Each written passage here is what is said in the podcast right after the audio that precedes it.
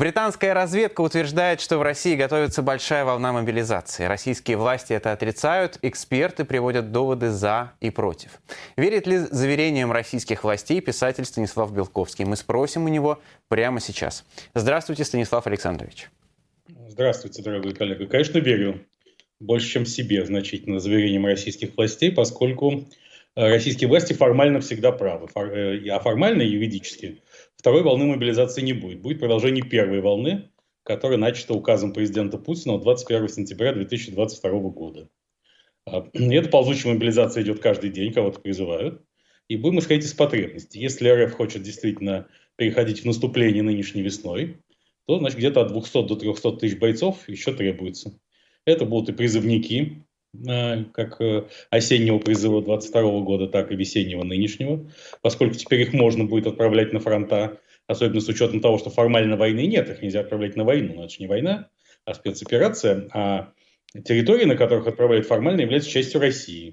Их нельзя отправлять за границу, но с точки зрения Кремля это не за границей. А, кроме того, есть мигранты из Центральной Азии, которым Э, в бешеном темпе раздавали российские паспорта в минувшем году. Их сотни тысяч, и тоже значительная их часть может оказаться на фронтах. Не случайно председатель Следственного комитета России Александр Иванович Бастрыкин грозился уже превентивно этим мигрантам, что если они будут уклоняться от призыва, то не сносить им головы.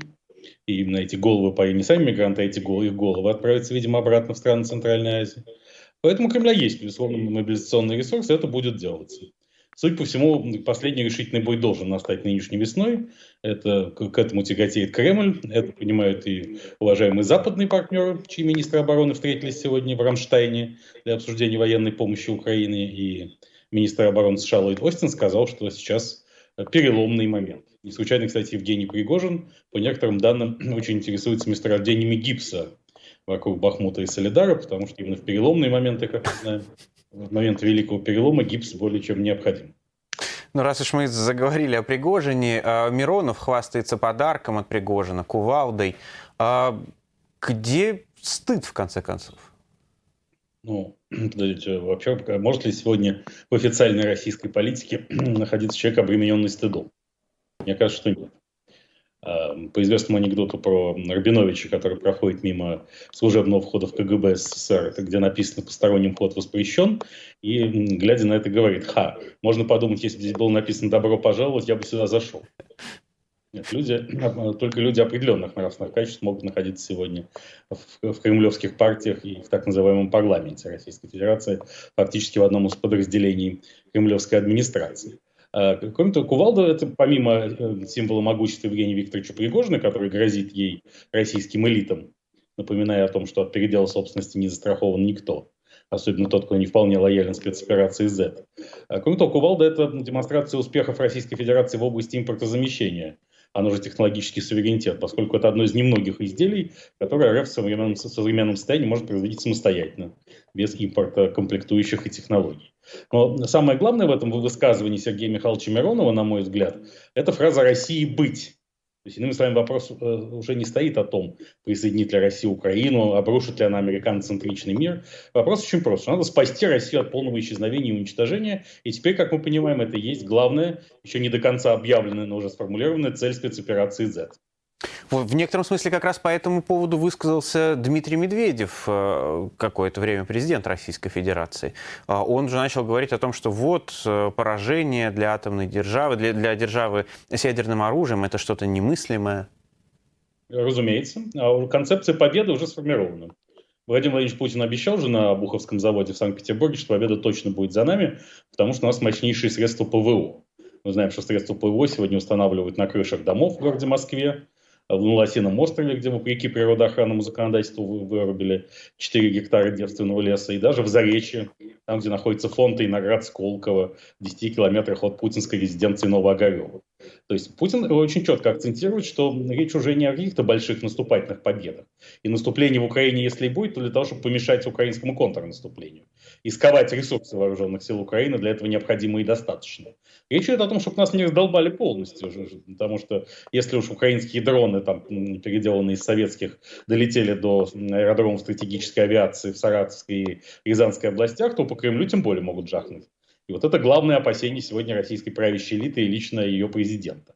Но еще раз говорю, формула победы ясна. Э, США и НАТО, оказывается, как мы теперь поняли, вернее, как понял Кремль, собирались уничтожить Россию путем методом наступательной войны с украинской территорией. Спецоперация Z предотвратила реализацию такого сценария. Поэтому, если Россия не будет уничтожена, Москву и Кремль не сдадут проклятым англосаксам вместе с укронацистами, то это уже победа. А, вероятность такой победы весьма высока. Мне не кажется, что американские, американо-украинские войска собираются брать Москву. А для Путина и его режима мир не более серьезная угроза, чем война вот в этих обстоятельствах? Нет, Путин вообще не мастер войн. Он мастер небытия. Я вот это, с психоаналитической точки зрения мог, можно долго об этом рассуждать. Вот лозунг «их там нет, меня там нет» – это любимый путинский лозунг на самом деле. Он не фанат войны, он же не собирался устраивать долгую войну. Он рассчитывал именно на спецоперацию, поэтому он так держится за этот бренд и ни в коем случае не хочет переквалифицировать это в войну. То есть на Блицкрик, быстрое присоединение Украины в рамках, кстати, военной доктрины, которая называется докриной Герасимова по имени начальника генштаба вооруженных сил и старо новоявленного командующего силами спецоперации Z. Она состоит в том, что регулярные российские войска сильно воевать не должны а что нужно подготовить базу для переворота с помощью пятой колонны в стране противники, использовать всякие ЧВК и полутеррористические и террористические организации, всех купить и дестабилизировать ситуацию внутри противника, после чего уже отлакировать заходят регулярные войска, объявив перед этим режим закрытого неба. То есть война должна вестись малой кровью на чужой территории, как и было во время аннексии Крыма весной 2014 года. Но доктрина Герасимова, к сожалению, не сработала, поскольку она не имеет никакого отношения к современным методам и философии управления войсками. Тут неожиданно, когда война стала длительной, выяснилось, что никакой второй армии мира, как эффективного дееспособного военного соединения, образования не существует. По крайней мере, в распоряжении Российской Федерации. А вторая армия, армия мира скорее становится украинской прямо на наших глазах. Вот, поэтому нет, Путин дальше будет идти путем умолчания, затягивания резины, полумер. Но поскольку он для себя уже определил, что он спас Россию от полного уничтожения, он уже победитель. Все. Полного уничтожения же не будет. То есть, если раньше деятельность руководителей спецоперации Z во главе с самим напоминала ряд сюжетов и персонажей бессмертных романов Ильфа и Петрова «12 стульев и золотой теленок», то сейчас все более углубляется в Путин в барона Мюнхгаузена. Э, причем э, даже его в телевизионной версии Марка Анатольевича Захарова из фильма «Тот самый Мюнхгаузен», когда Мюнхгаузена в исполнении Олега Ивановича Янковского спрашивают, а где доказательства, что вы вытащили себя из болота за волосы? «Я жив», отвечает барон Мюнхгаузен, и его оппонентам крыть нечем. Так и где доказательства, что вы выиграли не войну? А где Россия уже существует, значит, я ее выиграл. Но, э, может быть, не вторая армия мира, но вторая разведка. А, та история, которую рассказывает Wall Street Journal о э, банковском да, работнике, которого убили, и который, э, судя по всему, был убит внедренными в СБУ российскими спецслужбами. Да, да. Путин очень рассчитывал на то, что СБУ полностью перейдет под его контроль первые же дни после начала не войны, он же де-факто контролировал там некоторых ключевых сотрудников, которые, в свою очередь, оказывали существенное влияние на бывшего директора Ивана Баканова, весьма неплохо проявившегося в качестве продюсера шоу «Квартал 95», и Владимир Александрович Зеленский даже называл его лучшим талантливейшим директором СБУ за всю историю Украины. Ну, вот как-то вышло оно немножко не туда все зашло, и там есть такой джентльмен по имени Владимир Сивкович, ветеран еще советских спецслужб и крупный медиамагнат в свое время в Украине, который де-факто координировал деятельность этих СБУшников, перешедших на российскую сторону. И, конечно, именно эти люди и грохнули Дениса Киреева, э, действовавшего в интересах военной разведки Украины, что подтвердил нам на днях ее босс Кирилл Буданов а также представитель офиса президента Украины Михаил Подоляк. Ну, так было в самом начале, но этот номер тоже не прошел. То есть, все-таки тотально СБУ не перешла на российскую сторону, не говоря уже о регулярных войсках, и в этом смысле Блицкрик тоже провалился. Ну, вот сегодня стало известно о э, визите руководителя ЦРУ э, в Украину и предупреждении об этом сильном наступлении. Э, надо сказать, что вообще к данным, которые вот так утекают, теперь после начала э, войны совершенно другое отношение. Ну, э, конечно, потому что мы-то думали, что большой войны не будет, а она случилась. Американцы оказались кругом правы. Поэтому теперь мы с повышенным вниманием должны относиться ко всему, э, что они говорят, хотя преувеличивать э, достоверность всех данных, которые поступают с той стороны, тоже не стоит, поскольку там немало дезинформации, распространяемой россиянами специально. Но, понимаете, еще когда в 2013 году э, Владимир Владимирович Путин заполучил Эдварда Сноудена, бывшего аналитика, подрядчика АНБ, Агентства национальной безопасности США. Кстати, эта история очень красочно и ярко рассказана в сериале «Карточный домик» в одном из его сезонов. То он вдруг ужаснулся тому, как велики возможности американской разведки. Тогда ведь начались рассуждения, что США прослушивали э, частный мобильный телефон канцлера Ангела, ФРГ Ангела Меркель и много еще чего. То есть Путину неожиданно стало понятно, что он прозрачен для американских спецслужб, как для Господа Бога. Что американцы могут заглянуть даже в его бункер и понять, что там происходит. А в такой ситуации ну, лучше уже идти на обострение, если терять снявший голову по волосам не плачет. Если американцы все равно узнают, что Путин замышляет, то лучше уже хотя бы часть задуманного реализовать. Давайте поговорим о некоторых персоналиях, э, которые э, вокруг Путина или те, кто немножко отошел от дел. Например, господин Козак. Э, сегодня появилась информация, что он якобы может занять место Алексея Кудрина в счетной палате. Во-первых, верите ли вы, что он был в каком-то своеобразном домашнем аресте все это время? Нет, конечно, не верю. Эти слухи, может быть, распространял сам Дмитрий Николаевич, чтобы сказать, что он не поддерживает линию, генеральную линию партии. Или кто-то из его соратников. То под домашним арестом уже успел побывать Владислав Юрьевич Сурков еще в предыдущие месяцы. В общем, многие представители путинского окружения, которые хотят таким образом отмазаться от спецоперации Z и ее неизбежных последствий. А, так что вы думаете, он может вернуться в эту обойму? Так, а в какой обойму? Он остается заместителем руководителя администрации президента. Да, но его публично нет нигде. Ну а что ему было? Он был сторонником мира, действительно, с Украиной вел переговоры, эта линия полностью провалилась, так что ему было? У него не было предмета работы, правильно? потому что главное, чем он занимался, мирными переговорами с целью реализации Минских соглашений Минска-2, все это исчезло и рассосал. Он вполне логичный кандидат на пост председателя счетной палаты, хотя бы потому, что он игрок-одиночка. И в этом смысле пользуется полным доверием Владимира Путина. Он не клановый игрок. Ведь Путин в свое время хотел даже сделать его премьер-министром России с высокой вероятностью. После отставки Михаила Михайловича Касьянова пост главы российского правительства мог занять Дмитрий Николаевич Козак. Кстати, с точки зрения самого казака, называть его козаком – большое оскорбление. Только казак. Предупреждаю вас на всякий случай, Максим. Спасибо вот большое. Буду впредь говорить только так на своем жизненном пути с э, будущим председателем счетной палаты. Он выскажет вам в лицо все, что думает. Он неколебим в этом вопросе. Я не по злобе это делаю, да. да. Дмитрий Николаевич Козак собирался быть премьер-министром еще в 2004 году, но тогда мощная коалиция силовиков и околопутинских олигархов это назначение заблокировала. Как раньше, еще в 2000 году, было заблокировано ожидавшееся назначение его на пост генерального прокурора. Но поскольку председатель счетной палаты это такая должность, как, в общем, не бей лежачего, то я думаю, что сейчас уже никто блокировать это назначение не станет, и Дмитрий Николаевич достойно завершит свою политическую карьеру в Российской Федерации. Тогда давайте поговорим про МИД, а точнее про э, его главу, господина Лаврова. А, почему такая фиксация на евреях и Гитлере? Почему он все время скатывается именно в эту риторику и как-то так неудачно? Ну, это совершенно объяснимо с точки зрения психоанализа, ведь ближайшие родственники господина Лаврова – граждане Израиля.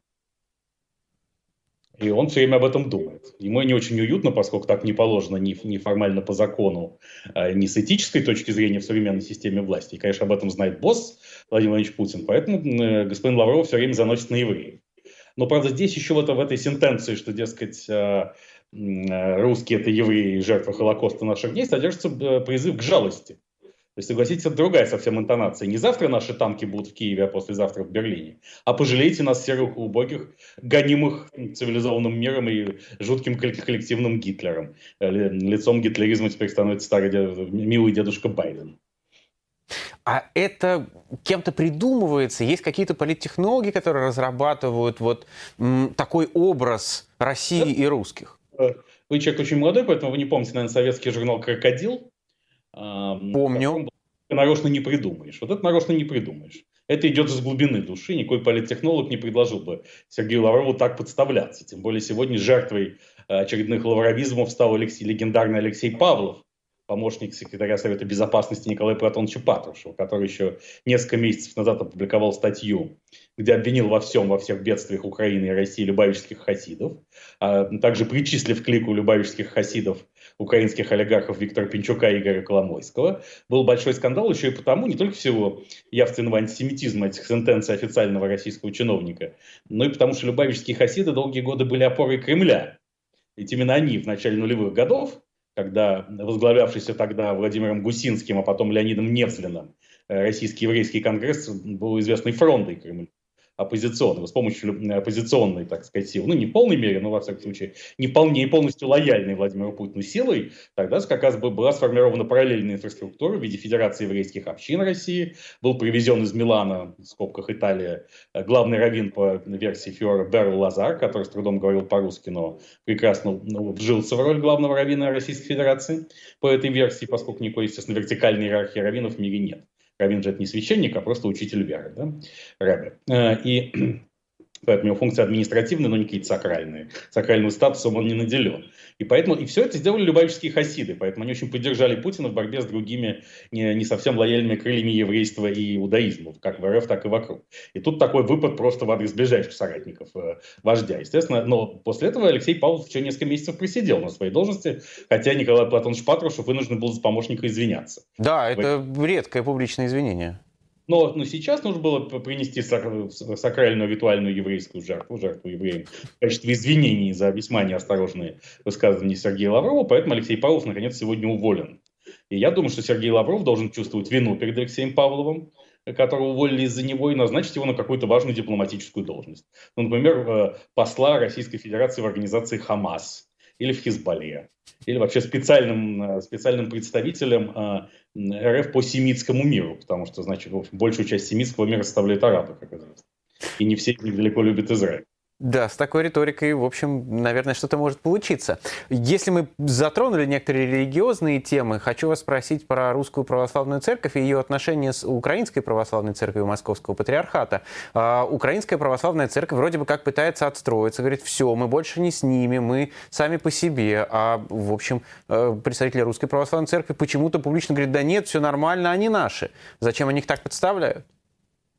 Ну, специально подставляют, потому что не доставайся же ты никому после того, как Украинская Православная Церковь официально отделилась от Московского Патриархата, внеся соответствующие поправки в устав, естественно, РПЦ-МП должна была ей отомстить. Она и мстит вот таким образом, попыткой замазать УПЦ собой РПЦ-МП. Но здесь же э, патриарх Кирилл, э, представитель РПЦ-МП Владимир Михайлович Гундяев, выступает в роли великого реформатора христианства. Он утверждал на днях, что если Россия проиграет войну, настанет конец времен.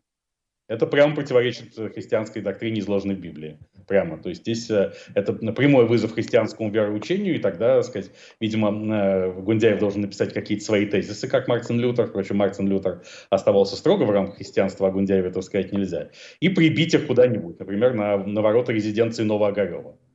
Э, тем более там теперь укреплено ПВО, и даже в этот момент откуда-нибудь вылетит Хаймарс или более, более дальнобойное оружие, то, так сказать, Гундяев сможет уцелеть. Ну вот пока мы с вами говорили, э, Станислав Александрович, у нас э, пришли новости из Рамштайна. А, не удалось согласовать поставки танков «Леопард-2» э, Украине? Ну, все еще впереди. Все-таки позиция США как лидера НАТО состоит в том, что именно этой весной Украина должна получить все необходимое оружие для проведения успешного наступления на части своих территорий. Это и случится. Но сейчас не удалось потом. Это связано со страхами э, Германии, абсолютным нежеланием как Германии в целом, так и особенно избирателей социал-демократической партии, действующего канцлера Олфа Шольца, вообще, чтобы Германия хоть как-нибудь участвовала в войне после того, как Германия дважды проиграла мировые войны с, катастрофическими для себя последствиями, а потом, подобно Мюнхгаузену, уже по-настоящему вынула себя из болота заволоцы и стала вновь ведущей державой Европы безо всякой войны. И поэтому эти страхи совершенно понятны, они неизбывны. Последний вопрос, который, казалось бы, не касается России напрямую, но, э, кажется, так или иначе играет определенное значение, в том числе в российско-украинском конфликте. Это то, что происходит в Турции и ближайшие выборы там. Насколько, на ваш взгляд, в Кремле э, с интересом будут следить за э, тем, кто же там победит? С большим интересом, поскольку Раджеп Таип Эрдоган, который, как мы знаем, теперь уже официально претендует на Нобелевскую премию мира, его туда выдвинул Сенат Пакистана – да, он хочет стать ключевым посредником по прекращению войны в Европе, и в этом смысле является для Владимира Путина одним из немногих окон в мир. Если власть сменится, и туда придут сказать, носители других взглядов, такие махровые кемалисты, которые будут подвергнуты ревизии курса Джапа Тайпа Эрдогана, России придется значительно сложнее с этим. Это окно может и захлопнуться. Поэтому Путин делает все, чтобы поддержать Эрдогана, в том числе путем поставок э, Турции природного российского газа с большой скидкой, да еще рассрочкой платежа до 2024 года. Собственно, сам газовый хаб, рекламируемый Эрдоганом, он фактически предполагает, что Турция соберет весь газ Восточного Средиземноморья и отправит его в Европу, а для внутреннего потребления будет пользоваться дешевым российским газом, поскольку продать этот газ задорого Европе РФ, по крайней мере, в ближайшей исторической перспективе, а, уже не сможет. Да. Поэтому тут Путин должен молиться за Эрдогана, а поскольку Путин человек с достаточно синкретической такой аморфной религиозности, у него скорее магические взгляды, то, может быть, э, он прибегнет к помощи шаманов, э, сказать, заклинателей, всяких прочих деятелей для того, чтобы, так сказать, ни один волос не упал с головы Эрдогана. Правда, учитывая, что все-таки Реджеп Таип Эрдоган позиционирует себя как верующего мусульманина, это может пойти ему и во вред. Поэтому здесь всякий шаманизм должен быть строго и глубоко дозирован. Тут еще вопрос, э, скатится ли Турция в настоящую диктатуру, э, в полную авторитарную модель, и не будет ли таким образом Эрдоган естественным союзником и России, и Ирана, и, в общем, другого авторитарного мира?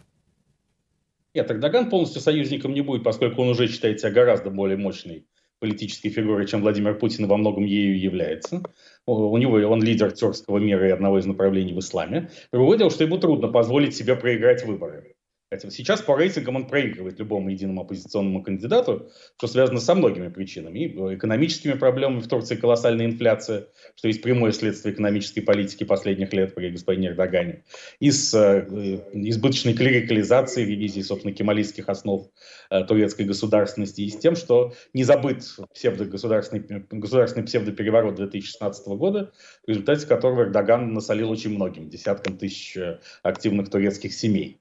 Э, чьи представители были убраны из государственного аппарата, системы образования и так далее.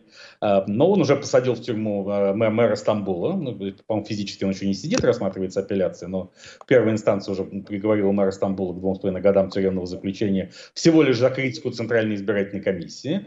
Думаю, что и с другими потенциальными кандидатами от оппозиции Эрдоган попытается расправиться превентивно и вообще сделать все возможное, чтобы исключить вопрос о собственном поражении, который пока, если бы выборы остались в это воскресенье, случилось бы. Еще одна манипуляция, которой господин, к которой э, господин Эрдоган прибегает, это перенос президентских выборов с 18 июня где-то на май, там, на одну из значительных дат для исламистских кругов Турции с целью э, максимально мобилизовать лояльный себе электорат.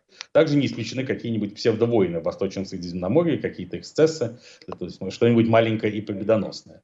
Но в любом случае до уровня российского авторитаризма и тоталитаризма Турция не дойдет. Все-таки оппозиция очень сильна, ее представители контролируют множество городов в Турции, обильно представлены в парламенте, оппозиция это настоящая, а не фейковая, как в РФ. Поэтому нет, да, так сказать, всему, так сказать, всему своя мера.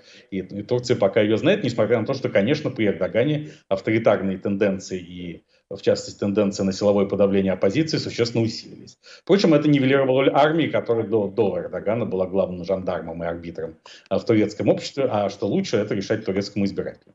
Простите, Станислав Александрович, еще один вопрос э, все-таки задам вам, э, который касается одного, одного человека мы знаем, другого я, по крайней мере, лично нет. А, Алексей Венедиктов и Евгений Пригожин. А, Евгений Пригожин заявил, что он дарит э, победу в суде Алексею Венедиктову. Как вы оцениваете эти слова?